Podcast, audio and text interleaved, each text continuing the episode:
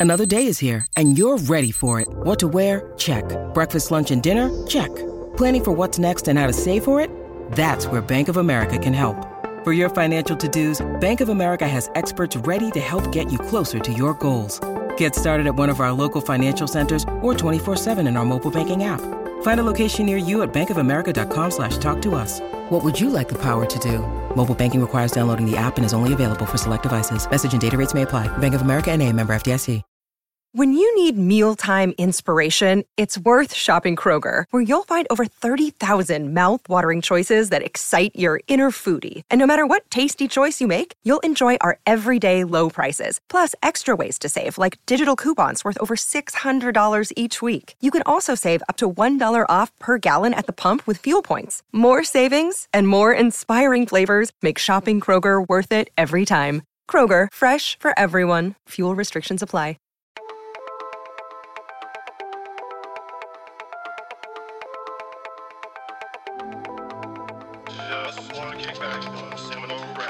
Welcome into the Seminole Wrap podcast here. Uh, appreciate my next guest. I told you guys a week ago we were going to talk LSU, uh, Florida State this week. Uh, checking out our defensive preview. I gave you a heads up this was coming, and uh, we're excited. We're going to go with a little, little SB Nation. Uh, what's the word I'm looking for? A little uh, alignment. Is that the word that LSU ads over there are using? Alignment, right? That's Grant Chachere from And the Valley yeah. He's at the LSU SB Nation site. Grant, man, appreciate you coming on. Yeah, no problem, man. Thanks for having me on. Uh, if you're looking for Grant, looking for LSU information, we're doing this two weeks out. Next week we'll do our uh, with our team, the full group, talking LSU, FSU preview, plus the kind of season expectations. But if you're curious over the next couple weeks, what's going on with LSU? What's the roster look like? How are they coming together? Any maybe injuries or updates that come along? He's on Twitter. It's C H A C H E R E G R A N T. That's his name. Just last name, first name, uh, one word out there on Twitter. It's pretty straightforward, I think. But uh, Grant, I, I wanted to bring you on talking about this game, especially it's uh, uh out of conference. So I think Florida State fans keep ca- talking about it as the biggest game because it's first and it's another top 10 game, but at the same mm-hmm. time, maybe not in the way of their ACC dreams. But this certainly feels like a big one, especially considering last year's game was two unranked teams that really didn't have a lot of momentum behind it. Mm-hmm. Yeah, and Last year was kind of you know it was a weird game because like you, if you looked at both teams, both of looked like like teams playing against each other because there's so many mistakes and you know obviously Florida State you know they were still kind of in rebuild mode before they had that great year. And then LSU it was the first game under Brian Kelly. We're still trying to figure some things out with our personnel. And then you know after the game you know you're like damn both these teams aren't going to be very good for the rest of the year. Well turned out Florida State ended up having a 10 win season, and then LSU shocked a lot of people, not only in the South, but in the nation as a whole when they won the SEC West and they beat Alabama. Um, and ended up winning 10 games, especially when I think a lot of people had them winning at least like seven or eight games. Um, but this season, the, uh, Florida State LSU is a top 10 matchup. You know, LSU Florida State, for a lot of people, are they're two dark horse candidates to make it to the playoff which is amazing consider the fact that that wasn't even a conversation a year ago. Um, and then also, you know, this game reminds me a lot of like when LSU played Texas in 2019, where, you know, you had Texas coming off a Sugar Bowl win, LSU was coming off a Fiesta Bowl win, and it was a top 10 matchup. And you had a feeling like whoever won that game carried a lot of momentum as the season went on. And that was obvious because LSU, you know, they went on to win the national championship, and the Texas kind of – stumbled down, but that was. But I don't think that's going to happen to Florida State. I think that's more of a Texas thing than anything. but Florida State, even if I feel like, even if Florida State loses this game, I just feel like they still can make the playoffs as long as they beat Clemson and beat the teams they're supposed to be. But then again, when you if you lose, if either team loses this game, a lot of pressure's on them. Yeah, the, you know the win. Yeah, it becomes a, a, win now kind of situation. I thought you made a good, an interesting conversation point on the uh, the idea of both teams really spun it around surprisingly, and now they're both sitting as these almost uh, everyone's favorite dark horse. It's like the dark horses that aren't really dark horses. Everyone seems to love LSU. Yeah. Everyone seems to love Florida State. Um, one thing I thought was really interesting in, in last year's game was both teams were sluggish. Um, every scoring drive I looked at was 12, 14, 16 plays. I mentioned this in last week's recording, and um, this both teams ended up having some of the most explosive offenses in the country. So I feel like if you if you watch last year and you're kind of expecting a repeat, um, probably not. Both these teams you know, have found a gear, and especially LSU as the year went along started really clicking. Right, exactly, and you know, I mean, you could tell because like you know, the Florida. I remember they were three and three at one point last season. A lot of people forget about that. They were 500, and then they won seven straight games. And LSU um, you know, obviously after the Florida State game, we get end up getting blown out by Tennessee, and then we barely beat uh, a very bad Auburn team. You know, it took like you know a bunch of mistakes from Auburn for us to even pull it out. But then as the season went on, Florida State obviously got hot, and then LSU got hot. Jayden Davis became a lot more comfortable in the pocket. And then also it's the emergence of Harold Perkins. I think, you know, one of the things I think you noticed in last year's games that, you know, I think a lot of people forget about this, but um, Maason Smith, probably arguably LSU's best defensive lineman, got hurt the very first drive of the game. Then Harold, and then you know Ali Gaye, who was our starting defensive end at that time, um, he's not graduated. He got, I think he got either he got kicked out in the third quarter, targeting, or early think, yeah. quarter. Yeah, and then you know Harold Perkins, you know, wasn't really installed in the defense because he was still a young guy. He was, he didn't participate. He only got there until August when they started fall camp.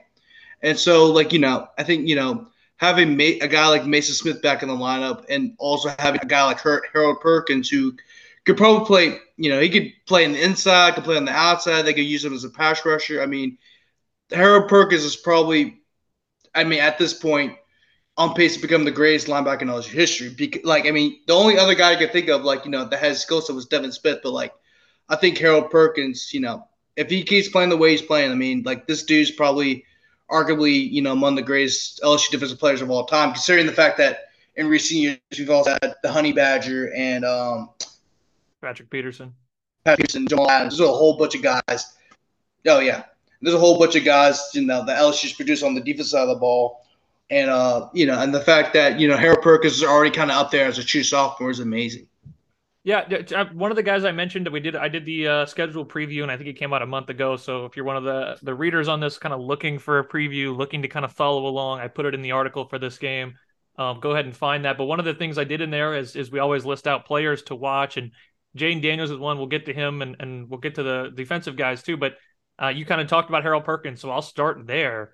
Um, like you said, didn't play to start the year for LSU um, and really became the centerpiece of the defense, kind of single handedly winning the Arkansas game. Um, I think when people think linebacker, it's a lot of kind of leading the charge, being the coach on the field, moving guys around. Um, but to your, you, you kind of mentioned Tyrann Mathieu's name, but it was kind of like that, try kind of Polamalu like, where it didn't feel like he was even part of the 11. He was just kind of wherever the ball was or wherever he needed to be um, which is a different kind of player. Yeah, exactly. And kind of going off that point, you know, the thing, uh, you know, the thing about Tyrann Mathieu, like when he played for the 2011 LSU defense, like that 2011, I think if you don't, if you remember this correct, but like LSU's 2011 defense was basically the offense. Like the offense was like, you know, very, I wouldn't say it was bad, but you know, a lot, you know, there's also some very talented players in the offense, but they're misused because less miles, you know, had been, you know, about, you know, throwing the ball down the field. I don't know what the whole issue was, but he wasted a lot of players time on offense. But if you look at the 2011 defense, that was probably one of the greatest defenses of all time. I mean, every time the defense stepped on the field, like, oh, what are they going to do now? Because you had guys like Tyrann Mathieu and Mo Claiborne and all these different, you know, players on LSU's defense are just amazing. Um, and, you know, you know, the reason why I brought up the Honey Badger in comparison to Harold Perkins is because every time – that Harold Perkins on the field, like, okay, what's this dude gonna do? Because he's just so incredible and just so fast and agile. Like, you know, he moves like he's a to that. That's how like quick he is. And having a guy like who's so disruptive like that with Harold Perkins, it just he's a game changer. If you take if you take Harold Perkins out the defense, the defense will be very good, but he doesn't have that guy who has that edge. You know, LSU, I think LSU defense is going, to be very, very good. They're going to have a lot of guys with edge, but Harold Perkins is just a different guy. He's a different animal. And you know, I think you know if you if Harold Perkins, if if the coaches knew about Harold Perkins in the Florida State game, I think that Florida State game looked a little bit differently. I'm not saying LSU would have won because there's a lot of issues with LSU during that game that was just that was just because of uh, Smith being on Harold was not playing, but like there's a couple. There's like the first two losses LSU had against Florida State, Tennessee. You know, it was clear that the defense didn't have a they didn't have a foot in that game because they're just missing something. But eh, you know, every other game that LSU played, it it was very clear. Okay, here you gotta watch out for number forty. He's number four now. You gotta watch out for number forty. You said he switched to number four. He switched to number four. Yeah. Yes. Sir. Okay. So yeah. So keep an eye on number four. Yeah. Um, if you're an LSU fan looking at Florida State here, I think the one thing to keep in mind, or if you're an FSU fan saying, "Well, that's great and all," um, your response would probably be, "But we've got Jordan Travis, the quarterback for Florida State, very quick, very fast." Um, one of the few who may be able to outrun a guy like Harold Perkins. Um, I feel like that is going to be a lot of fun to watch the two of them go stride for stride. Jordan's made a lot of uh, steps in his throwing, his ability to place the ball, and I think it was really on display against his LSU defense last year. Um, but one thing I thought really helped out a ton for Florida State was they were able to really control the middle of this of the field. They were able to really run the ball well. Uh, we saw Treshaun Ward and and Trey Benson and everyone kind of get moving. Ward has since transferred, but um, that's where I think a guy like a Maason Smith, you mentioned, if you're an LSU fan, may come into play. Maybe a Mekhi Wingo had to fill in his place. What does the LSU D line look like? Because when I think of Florida State and success, what's the blueprint to get there? It's effectively running the ball, and I think LSU might have the defensive line best equipped to slow them down if anyone can. Mm. Yeah, so up in the middle with the defensive tackles, we obviously I've mentioned before Maason Smith, who you know last year was an All American candidate, and you know, and losing him the very first drive of the game, you know that definitely, even though it didn't really affect LSU's defensive line at that point in time, you you know LSU's defensive line wasn't as deep as it was. Uh, it's not, wasn't like, LSU's defensive line is very deep this year, but last year they were not very deep at all, and you know losing him kind of hurt their depth. But you know not only do you have Maason Smith, who, in my opinion, you know, if he plays very well this year, he was going to be a first round pick because not only because of his size, but because of the speed and you know, his agility. And, you know, he's very quick as a for somebody who's like six five and 300 pounds. Very quick, very agile. And uh, then you also have, like you mentioned, Mekhi Wingo. Mekhi Wingo kind of shocked people, even though uh, I think there were some people who knew Mekhi, Mekhi, uh, Mekhi Wingo was going to be very good at the same time, like he shocked a lot of people how well he replaced a guy like Maason Smith. So having those two guys back is very good. But then you also have uh, Jacobian Guillory, who's also a very solid guy to have in that rotation as well. And then the, on the on the defensive ends, obviously you lose BJ Ojulari, and then you also lose Ali Gaye, who are veterans on the LSU team. But you replace him with a guy, Sai'vion, um, Sai'vion Jones, who's uh, very uh, you know who's had like four and a half sacks last year. I think he he actually did very well in a guy who's in kind of a more of a rotational role. And then you also have you know there's a couple guys like Ovie uh, Oghoufo. I think I think I mispronounced. I think I uh, jacked his name up, but he was a guy who was with Brian Kelly at Notre Dame, and he's very comfortable with Brian Kelly and his staff. And he seems to be very good. And they also have Bradyn Swinson, who transferred in from Oregon, who's been in that rotation as well. Uh, but those, but you know, those are guys that are coming off the uh, coming out straight out of my head. But LSU's defensive line is very, very deep this year compared to you know compared to last year, and you could kind of tell because you know I remember the A and M game. This is a game we uh we got upset. You know, the very last game of the year where they beat us like two or three touchdowns. You could tell that the defensive line was very tired. So having depth of the defensive line makes the, is going to make the difference uh, when LSU comes to play against Florida State. But then again, Florida State's offensive line, you know, they look very, very good. And I think they ret- you guys returned like I think all of them. Uh, I'm correct. I think they lost two. Or, uh, but it, it is a group that they've got. They've brought in a lot of transfers, uh, senior leadership transfers. Um, it's just going to be can they replace a Dillan Gibbons who was kind of that leader on the front offensive interior right. there. Um, he's he was the leader. He was I, I want to say a sixth year guy, a fifth year guy either way, mm-hmm. he was one of those who had been around, um, not Florida State, but around in college football, playing, starting for so many years. And so to replace that, they went and got transfers from Colorado and Wisconsin to kind of bring in that veteran type approach to the center of the offensive line.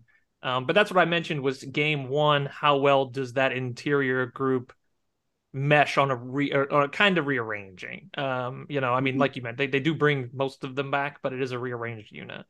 Um, mm-hmm. the other thing I would look at is is Florida State, where I feel like they have the edge on most teams, is is uh, outside, especially on size at, at receiver. Um, they've got Keon Coleman, who's the transfer in from Michigan State from Louisiana. Yep. He's a a big guy, and, and to steal John's line, my one of my co-hosts, it's he can juke you out of a phone booth um, or juke, juke you in a phone booth, and and that's a thing that Florida State was missing last year. But to go with Johnny Wilson, who is a giant guy with big hands and can run, uh, and they added Jaheim Bell, a tight end out of uh, South Carolina, who played some running back, mm-hmm. played some receiver. So. Yeah. There's a lot of weapons. What does the LSU secondary look like kind of to counter that? Do they have the size? Do they have the ability to cover someone who can be that kind of shifty like a Keon yeah. Coleman?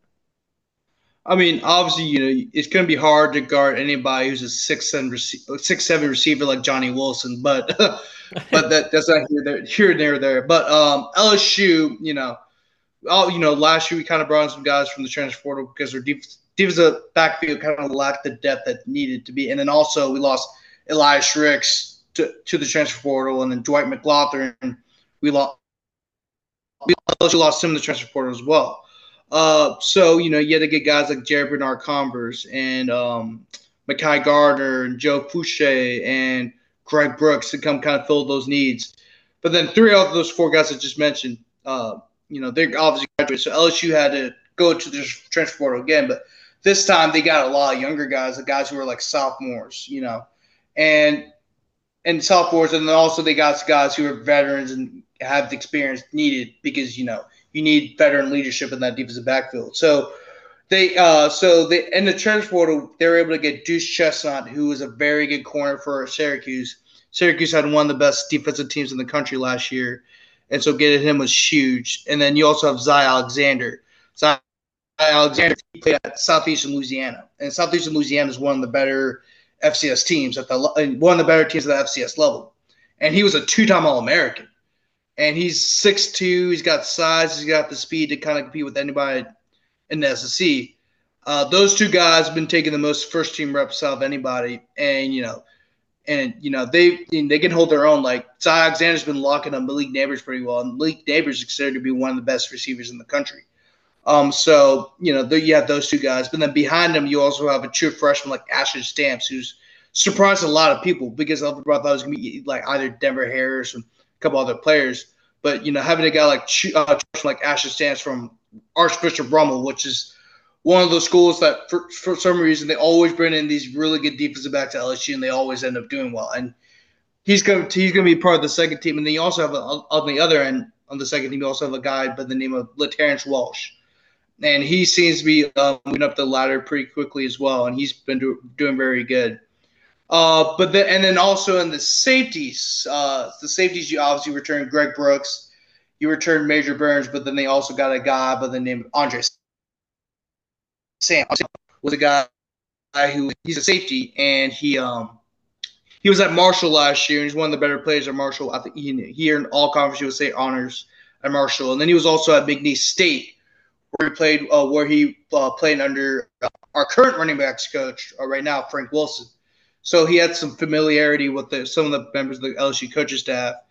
And, you know, he's been playing very well throughout fall camp. Uh, you know, last couple of practices, he's got an interception, and he's been very disruptive in the defensive backfield. And he's been taking first team reps uh, at the safety spot. And then at nickel, you have Sage Ryan. Uh, Sage, uh, Sage Ryan's he's looked like he's improved uh, all throughout fall camp and then and then obviously uh, a lot of times you also have Greg Brooks playing nickel, and then you also have a guy by the name of Javien Toviano, who is a true freshman. And right now he's kind of he's moving kind of slow right now because he's a true freshman, obviously, but you could tell like by his physical traits he could be very good for LSU in the future. I wonder, flipping to the offensive side of the ball here, um, the name that I feel like needs to be talked about is Jayden Daniels. Um, mm-hmm. Between Jayden Daniels and Jordan Travis, I think it's two guys who have remade their image in college football. Um, Jayden coming from Arizona State to LSU and kind of never being able to put it together to a guy who last year, towards the end of the year, really seemed to find it and really led a, a strong offense. And Um, Jordan Travis, obviously uh, a transfer from Louisville, but um, was borderline. Was he going to start kind of thing a, a, year and a half ago, and then to last year just absolutely taking over. Um, I see the similarities between the two. I see the run first approach. I see both guys not run first approach, but both guys thought of in that way. The the perception of them as run first guys. Mm-hmm. Um, and both of them as this dark horse candidate again, just kind of the same way for both teams are dark horses for the playoff. Both these guys seem like dark horses for Heisman if one of their teams is able to make that run. Yeah. Um, what made Jayden Daniels different last year? How did he really grow? Because it felt like in that LSU FSU game, he had opportunities to make some passes that he just didn't.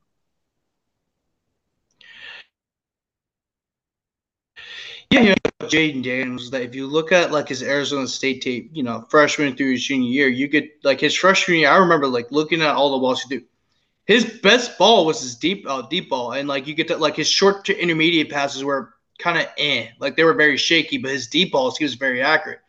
And so, you know, when he came to LSU, he was very good at the short to intermediate balls, but then for the deep ball, it wasn't like he wasn't accurate. It was more of the fact that he wasn't confident throwing the deep ball, and I think that that has a lot to do with you know when he was at Arizona State. You know, he there's a lot of coaching turnover at Arizona State. He had like two or three different offensive coordinators when he was there, and then also his teammates weren't really you know they weren't really as sound at LSU. So when he came to LSU, and you know, I just don't think he was confident. I think that was it was more about confidence than it was about him not can't or not throwing the deep ball. I think it's just about his confidence, and then. As the season went on, he built a better relationship with the receivers, especially league neighbors and uh, Mason Taylor, the tight end, and you know, and then that's when he started to really take off. Um, you know, the thing about Jane is like I've been watching his uh, all throughout fall camp. He looks like a much different quarterback. You know, he's taking chances. He's throwing the tight coverage. He's throwing the deep ball. Know, that and then, you know, I think Jayden, you know, he's gained some weight too, so he's gotten a little bit bigger. And I think Jayden, if he could just, you know, if you, you know if his confidence, I think if he just keeps playing the way he's playing, he's a more than likely. I think, and the, depending on how LSU season goes, I think he's a dark horse to win the Heisman, kind of similar to Jordan Travis. Jordan Travis, I see the difference between Jordan Travis and uh, Jane is that I think Travis is more of a uh, drop back passer than um, uh, Jayden. Jane is more. I wouldn't say he's a run first, but he's more willing to run because you know he knows he can outrun everybody because the man the man runs like a four five forty. I mean, he's usually one of the faster players on the field, so he knows he can use his legs. Jordan Travis, like, yeah, he can run, but then also he's got he's got a deep ball and is deadly. And you saw like his LSU last year, where you know after you know I even said, hey, make one of the things I had when I wrote an article, one of my articles, like, hey, make Jordan Jordan Travis throw it. And well, uh, well, we did, and then uh, he ended up uh, scorching uh, LSU's defensive backfield. And um, so, like, not only he can he run, but he can also throw the deep ball as well. And they're both very, very similar. And they're both. I could both see them being in New York by the end of the year because they're just that talented, you know. And the way that you know the way that pro football is moving now, obviously saw the success of Jalen Hurts. You know, I think NFL teams would be more willing to go after guys like a Jalen Daniels or Jordan Travis because you need your quarterbacks to be mobile because defensive ends can now run like four three forties and everything like that. So, you know, I could both see them being in New York for the Heisman. I could both see them being in wherever the NFL draft is hosting. You know, wherever they ha- they have the NFL draft, whether it's in Cleveland, Las Vegas. I don't know what they have it this year, but I could both very well see them being drafted in the first round. Yeah, I think it's two guys who really kind of like I said at the beginning, like the perception is wrong. Like you said, like it's like, well, you just need to make sure they don't run. And it's like, well, I think it's two guys who showed, especially as the year went on last year, that they are incredibly capable of throwing the ball and, and doing so really well. And two guys who, yes, if they need to, they're probably faster than any of the guys you have on your defense. If not stride for stride with them, maybe probably faster, but at worst, you're you're going to be running step mm-hmm. for step. You need to be taking a good angle if you're going to get them. Um, I yep. guess the question then becomes like, what else is around him? Last year, I know the conversation a ton was uh, Kayshon Boutte, the the post game unfollows everything LSU, and then the drama that ensued over the next 12, 13 games. Um, but he really wasn't the guy last year. It was Malik Nabers that you mentioned, the receiver that kind of blossomed. uh, and then Mason Taylor, Jason Taylor's son, there at tight end. What else is there for LSU, and, and what kind of guy is Malik Nabers, and, and what, what does Mason Taylor bring? You know, the thing about LSU's uh, skill players that they're all. I mean, that's the thing about LSU for the longest time. And obviously, you went to LSU too. Yeah. And, and so you know how whenever Les Miles like every they had like four or five star skill players at every single position, and then you look at quarterback. Yeah, there were four or five star guys too, but you could tell like, okay, this position is the reason why LSU's not getting to where it needs to go. Um, and so, and you know, when Joe Burrow came in, you know, obviously that it was very clear. Okay, all you do is quarterback now, and I think around Jayden, you know, obviously you have Malik Nabers, but then you also have um, Kyren Lacy, who's been very, very good. Is he All- a bigger you know, body? Not only in spring practice and at the spring game. Hmm? He's a bigger body. Uh, He's a taller guy. I won't say he's a bigger body. I won't say he's taller, but like he's about the same size as Malik Nabers. I mean, he's not really like big body, big body. Okay. I think you might be thinking about Brian Thomas. Brian Thomas Yes. is a guy who's like six three, six four, very tall, and you know I really haven't seen much of him fall practice because he's been dealing with some like ongoing injury issues. But I've seen a lot of Chris Selden, who missed all of last season because of injury, and he's looking very good. But then you also have, um, you know, Aaron Anderson, who transferred in from Alabama, and he may not get be like first team, but he's going to be very heavily featured in the offense. He's also going to be man too because he's extremely fast. He's very quick. He can shake people off their boots. We, I've seen that a lot throughout uh, fall camp.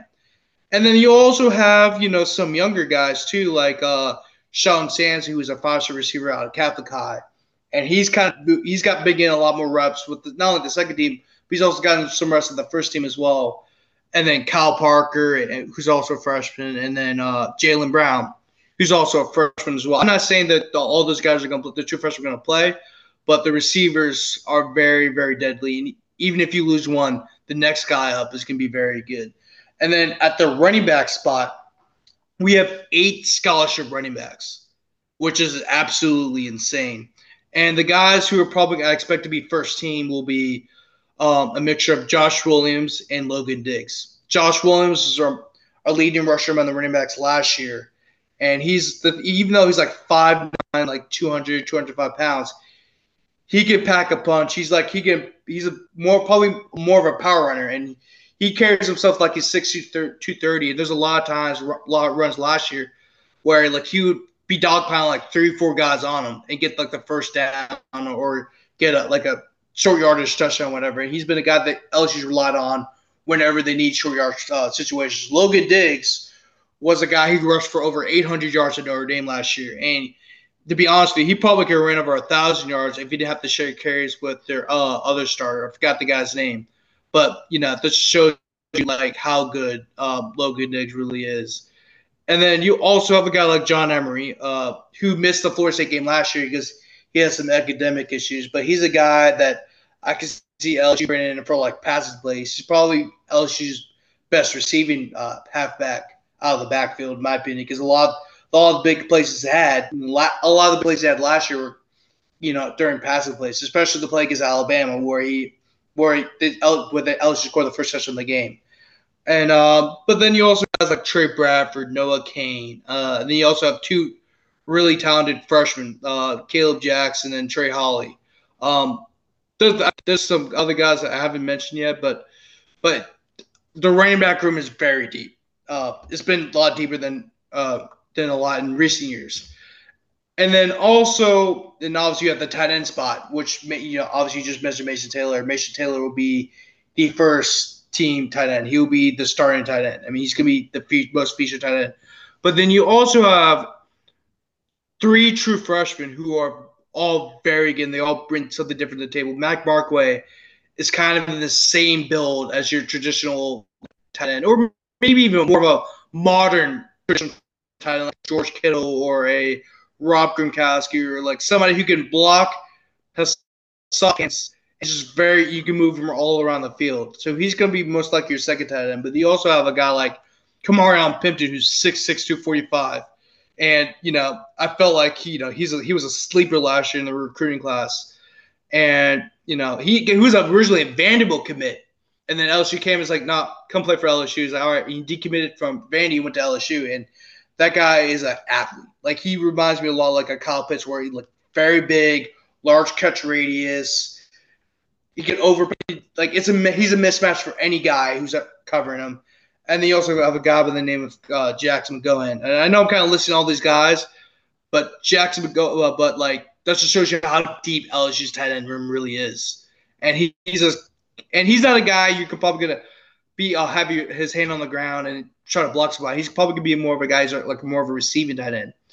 Um, but then you also have, and then you also have Connor Galbraith, who is a six six, about 270 pound tight end, but he's gonna be but he's probably used in a lot more like uh like these like these heavy set packages where they need to like it's fourth and one and they're trying to run the ball up the middle. He's gonna be like your second tackle in a sense. Yeah.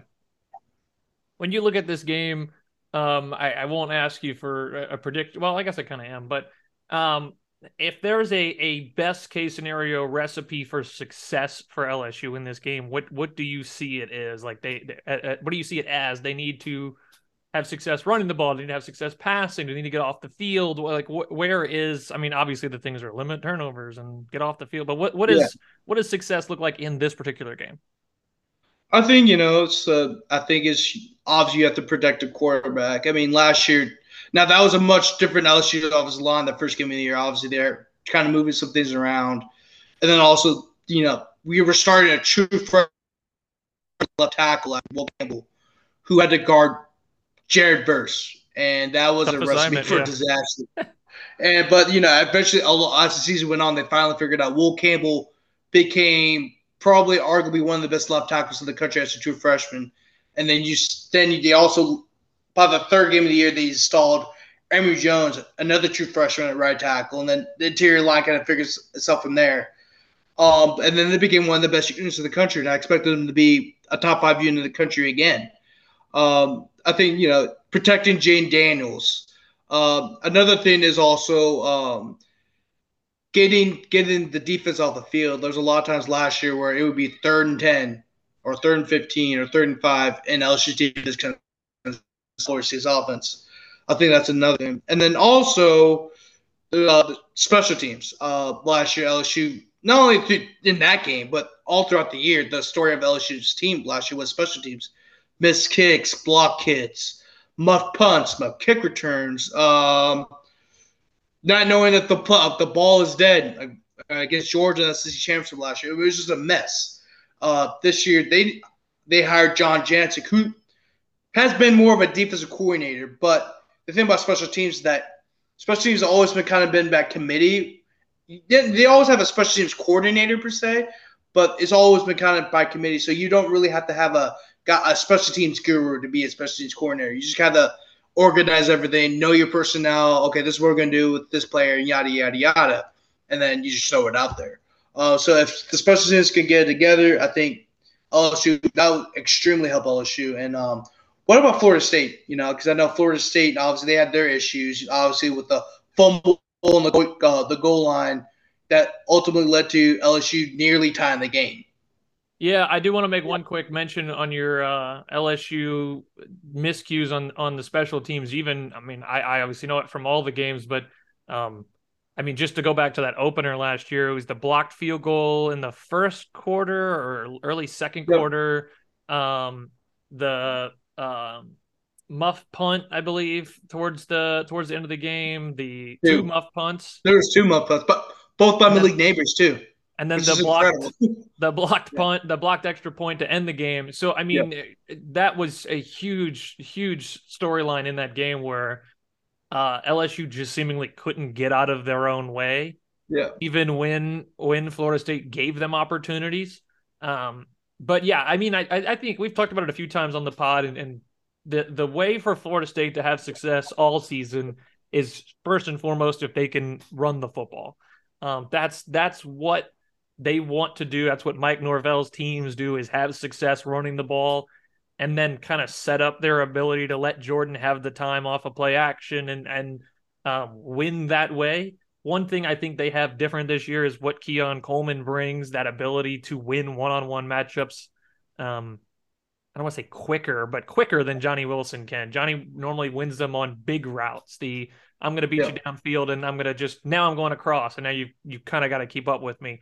Whereas Keon can kind of just win a slant at the line and off we go. Um, I think success in this game is going to take more of turnovers. I think that's something Florida State's defense works a lot to try. That's what they need to do. In in losses last year, they, they gave up a lot of points and they didn't turn the ball over at all. They're an aggressive group. And so I think you don't want to allow if you're not going to get turnovers, you need to get off the field at least quickly, even if it's giving up points, because this offense is their bread and butter. Keeping the ball, scoring, and putting up points is going to be the best thing. If they're on the sideline for an extended period, that's trouble. Um, and the other thing to me is really it goes back to the first thing we really talked about is keeping four off of Jordan Travis. Uh, Harold Perkins is one of the best players in the country, best players. Period. Not defensive players, not young players. He's one of the best players in the country. Um, we saw him a year ago give Bryce Young fits in that game. Um, I think of the Arkansas LSU game where he basically won it single handedly, and Arkansas's quarterback was a track star. Um, obviously, that guy couldn't throw, so that was part of it. But I mean, yeah. the ability to just run down a track star all game is not something you see often. So I think keeping Jordan clean, turning the forcing turnovers from LSU, uh, and running the football would be the three things that I'm I'm gonna pick on. I'm really interested. One aspect too is is Fentrell Cypress is a transfer from Virginia at cornerback for Florida State. Um, how mm-hmm. well he matches up with the Malik Nabers, I think, is also going to be important, just in terms of the freedom he gives the rest of that secondary. It'll be his first game. Is there any um, communication issues in the secondary, or does he just take over and say, "Hey guys, I've got this dude. You guys worry about the rest of them. I got it." Can you put him on an island and not allow you to do more? Right. Um, one area we talked about earlier too is LSU, uh, FSU's linebacker group's a little thin. They're really good at the top, but they don't have the depth behind him. I'm a little less worried about that the first game of the year.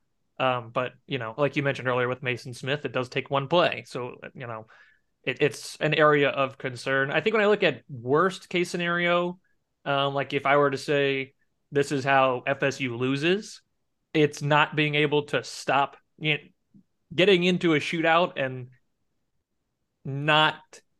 I feel like they could keep up with a shootout. But if they can't get the stop they need, then it becomes a problem. Like if that right. defensive line gets gas and it, and it comes on linebackers and secondary chasing Jayden Daniels around, it's it's going to be a long day. And I think right. if it gets to the point where they can't run the ball, they can't beat those D tackles, and LSU can kind of control the line of scrimmage with four, with the two, with Mekhi and with Maason Smith and the two DNs. Mm-hmm and you can kind of let Harold just roam the field, I think that's where Florida State gets into trouble.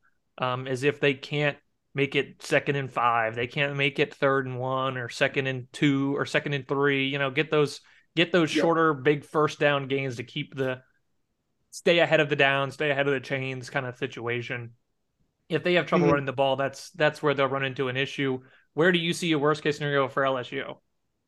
I think for LSU, I think like I just mentioned, I think special teams, you know, they need to get their special teams together. And then also, you know, I think I'm not really worried about so much stop the run this year because I think our defense is better than it was a year before.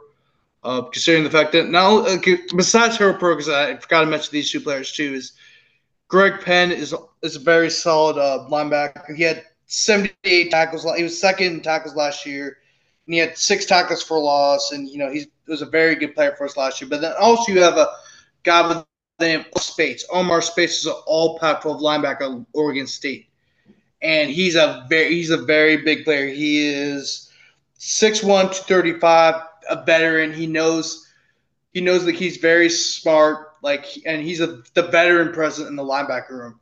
And even though like, and even though like, he may get overshadowed by Harold Perkins a little bit um, Omar Speights is to be a guy you need to watch out for because he's a you know he's he's a he's just a dude. He's a actual dude.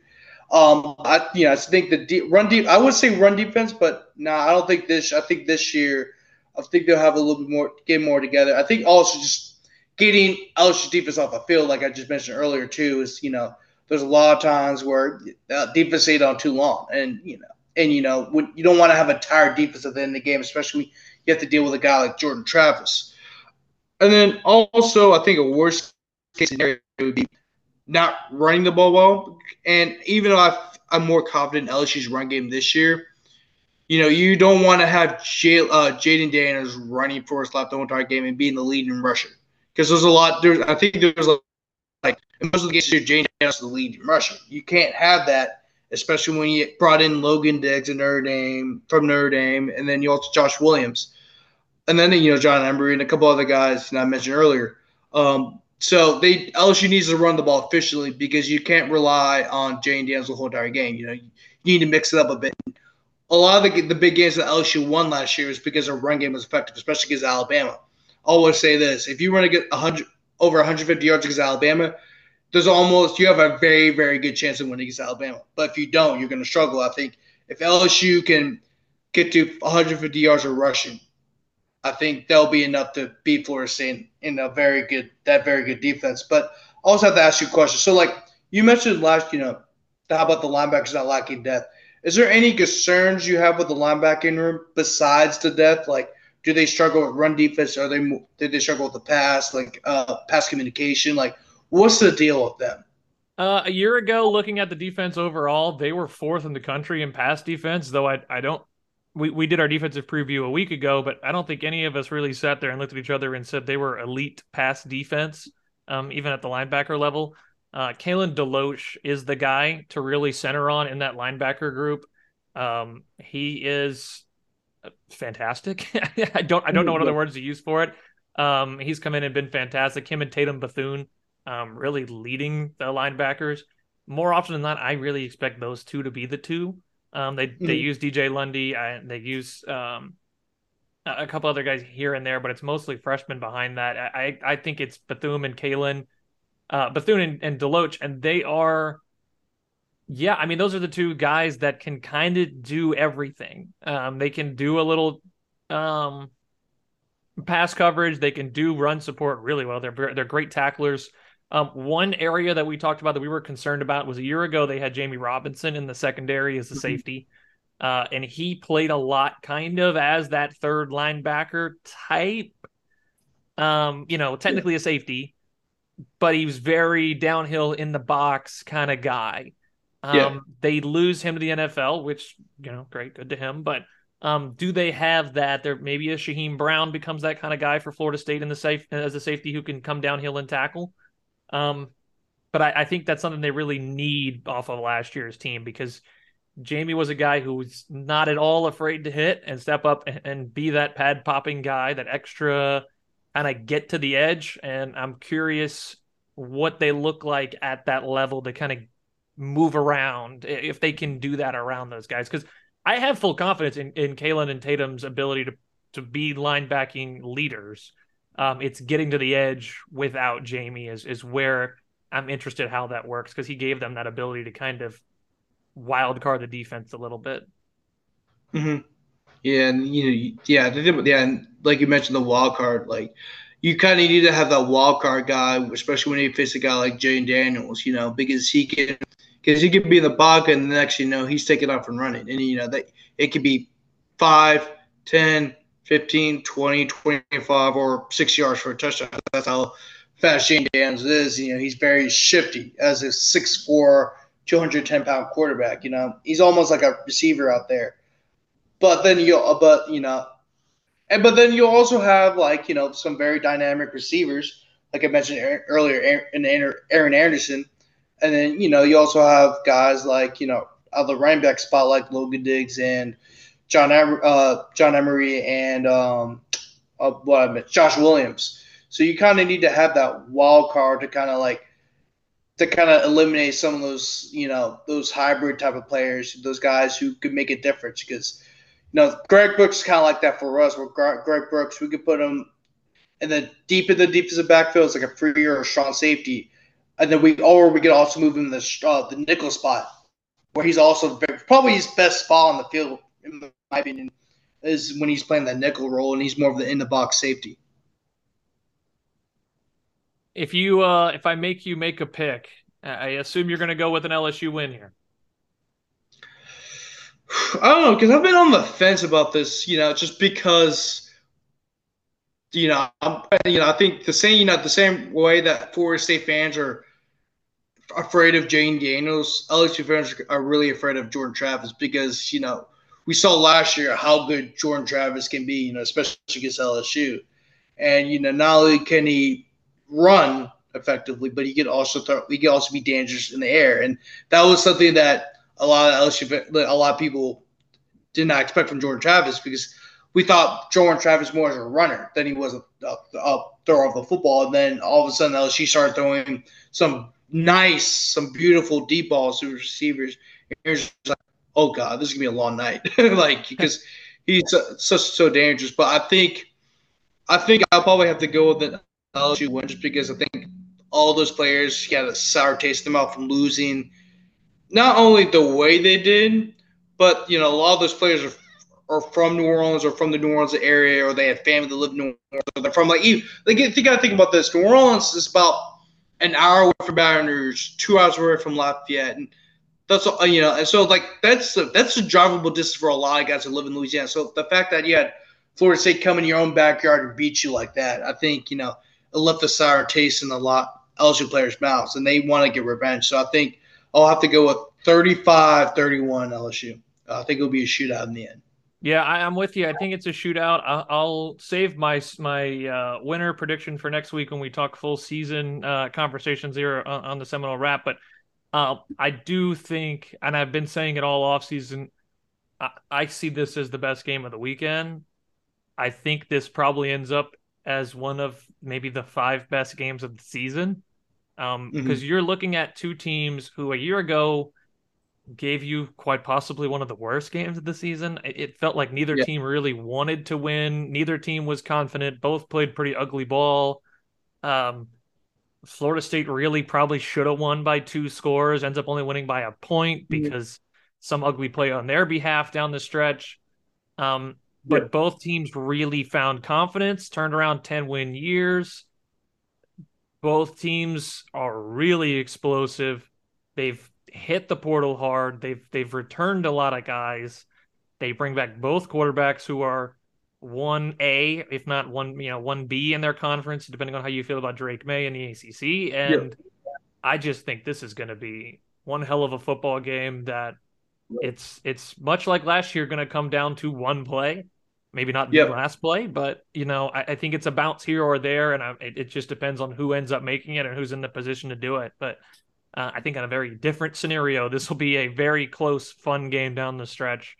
Um, that I don't think either team comes out of looking like, oh, that's not a good football team. I feel like we leave opening weekend going, wow, those are two really good football teams, and it sucks one of them had to lose.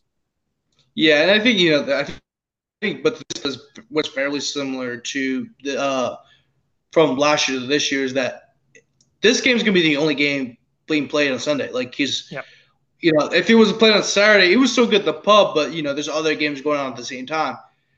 It's on Sunday again, and you know, it's the only game that's going to be on, so all eyes come in the game. But this time, both the teams are in the top ten, so you're going to have all kinds of eyeballs because not only is, are, not only is the only game of the uh, the day, and it's against two top top ten teams, but either one of these teams could easily make the college football playoff because of the talent they have on the team. And, you know, in the ACC, obviously, you know, you basically all you got to do is beat Clemson because, I mean, and then, you know, there's North Carolina too, but like the ACC is not nearly as strong as it used to be, you know, when we were growing up. Obviously, you and, still uh, like Tech and Miami was still very decent. Yeah, North Carolina is not on Florida State's schedule. So they that's you know it, it's the, the way the schedule lays out it's it's beat clemson is pretty much where the schedule lays yeah. out for them yeah right, but then you also have teams you know i'm not like i'm not dissing any other team they see because you could eat florida could lose to any other team they used to see just because you know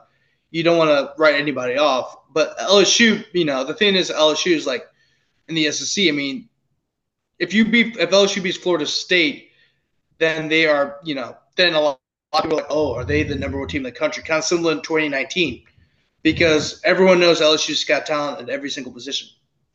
Grant, I appreciate you jumping on and helping us with the preview, man. Uh, again, if you're looking for his work, and the valleyshook.com, the LSU Nation site.